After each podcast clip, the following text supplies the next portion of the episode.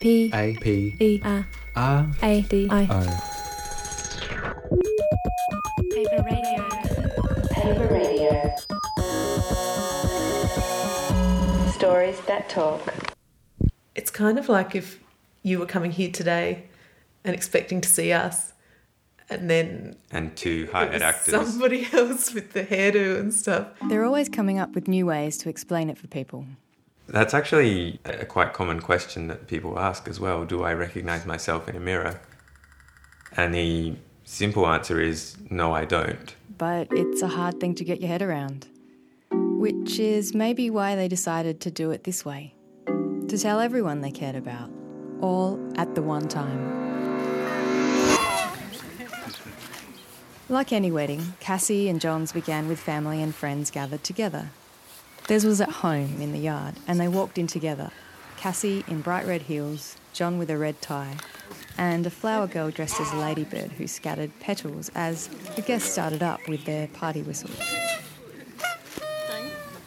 All of you here today are very special people in John and Cassie. The celebrant lives. began the usual ceremony, by and then there was this sort of announcement. John doesn't remember when he first met Cass, and sometimes doesn't even recognise her in the street. John has dyslexia and the related condition prosopagnosia, also known as face blindness. None of my aunts knew, uh, a lot of my friends didn't know, and they came up to me afterwards at the wedding and said, Oh, I didn't know that about you, and that sort of explains a lot. Face blindness is a condition that affects a person's ability to recognise faces. We all have trouble putting a name to a face sometimes, but John's case is more serious. Like he said, he doesn't recognise his own face, let alone anyone else's. But it's not really a type of blindness. John can see your face perfectly well, but his brain doesn't match the image of your face with the feelings of recognition and familiarity we usually have when we see a friend. Because there's sort of two elements to it. Is one is the actual recognition itself and the going, yes, I know this person, and then one is the emotional side of it. So the the logical side might be going, yes, I know this person, and They're meant to be here at this time they're meant to be place here at this time and place, but the emotional side is going, that wasn't what I was expecting, and freaked out. The major example I have is when um, I saw my mum crying, She's crying because grandma's died. And when someone cries, their face becomes quite different and they hold themselves differently. And my intellectual side was going, that must be my mum because she just came into this room. That's her sweater, that's her hair, all of that stuff. But my emotional side is sort of going, who is this woman in my house? I've got to comfort her and find out what's going on because I'm really freaked out now. I think that was probably the most sort of surreal experience because the intellectual side was so certain, but it was so much overruled by the emotional side. Whenever John sees someone he knows, the act of recognising them is kind of a puzzle, and it can be different each time which elements will Click. Because sometimes, like, I'll see the person I'm meeting walking for ages, and so their walk is familiar. And then sometimes it won't be until they speak, and sometimes it won't be until they speak and say specific words or. I think you had that with my sister, her laugh or something, wasn't it? Yeah. It's like, oh, it's Alison. She just did the laugh kind of thing. Yeah, my my sort of worst performances are always when someone comes up to me completely randomly out of the blue and goes, "Hi, John, how you going? How's that thing?" Blah blah blah blah.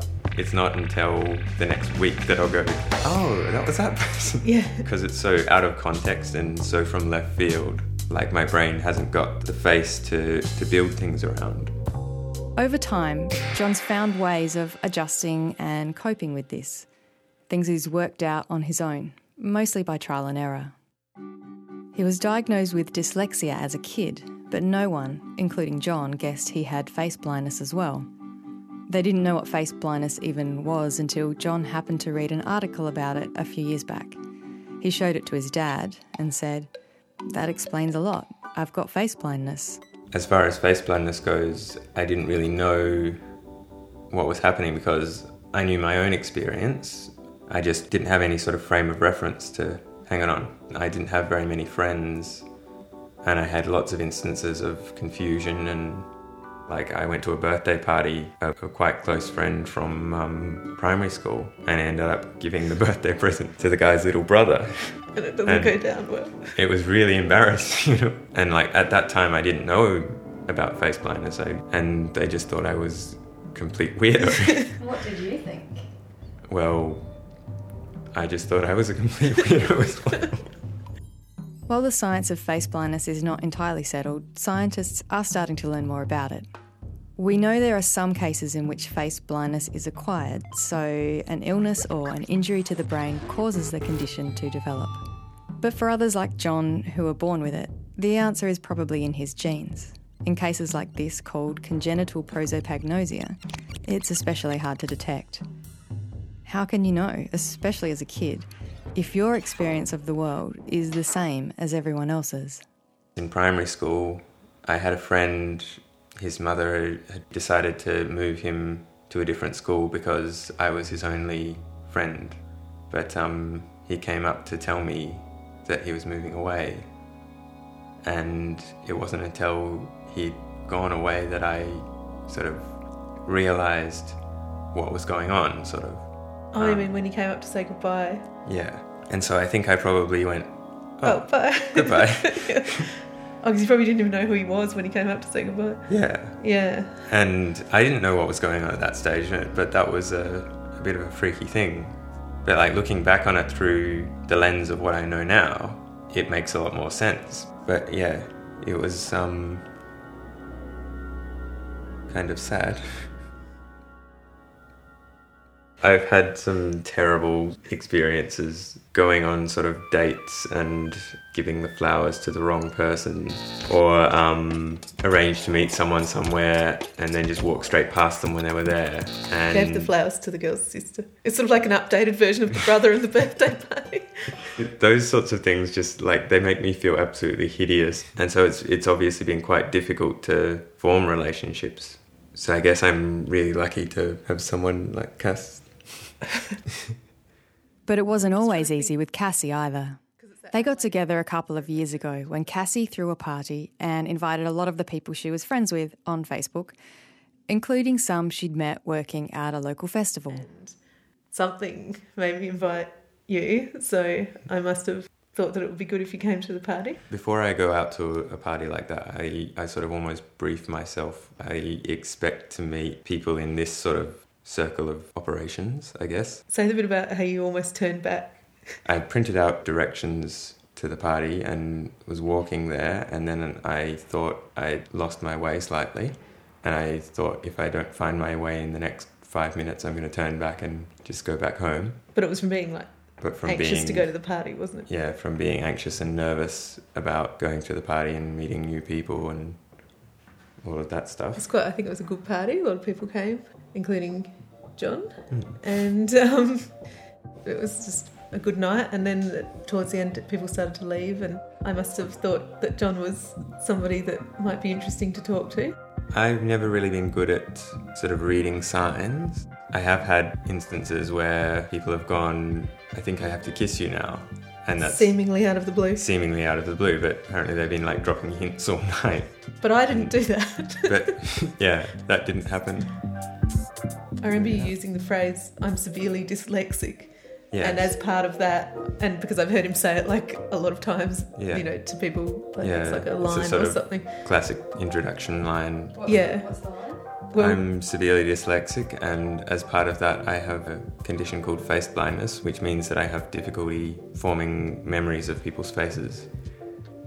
And then I remember like trying to figure out how to send the initial text to make sure he knew who I was and all this kind of stuff. And then when we had our initial kind of second date t- type thing, it was just then I experienced not being recognised for the first time and that he'd spent the night at my place and everything. And then that he just didn't know who I was, kind of thing. It was just like mm. really difficult to get your head around.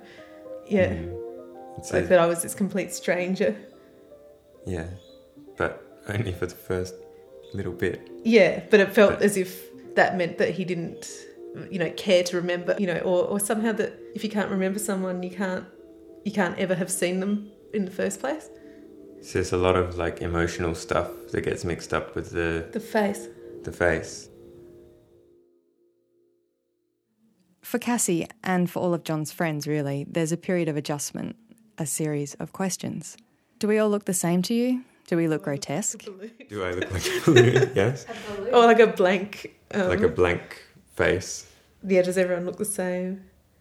I don't think I've quite dealt with it. it comes up periodically, like say I get all dressed up or something, and I want you to definitely have noticed or something. But I don't reckon that that's a big thing that you notice.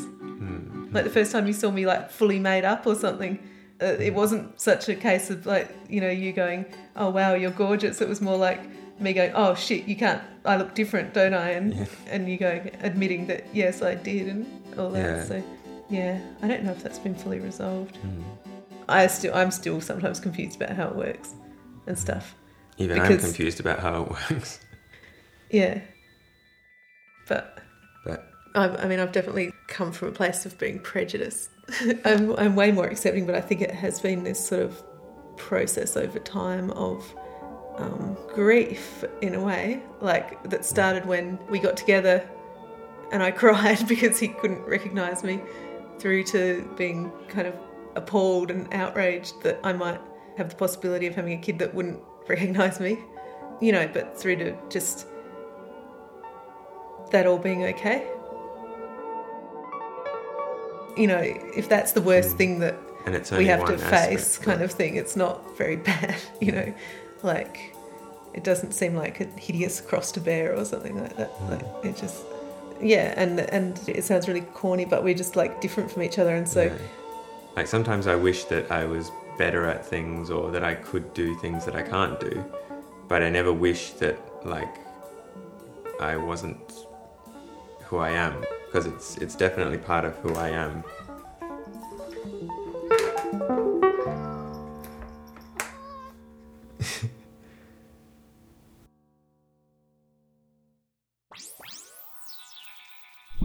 You're listening to Paper Radio. The story you just listened to was called Have We Met?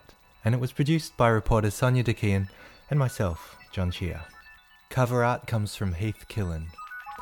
This episode was a co production between Paper Radio and Radio National's Creative Audio Unit, with much needed and much appreciated support from the Ian Reid Foundation and Creative Victoria's Vic Arts Grant Program. We tweet at Paper Radio and we're on Facebook too. As always, we'd love for you to visit paperradio.net and hear all of our stories, factual and fantastical. And if you consider yourself a fan, leave us a rating or a review on iTunes.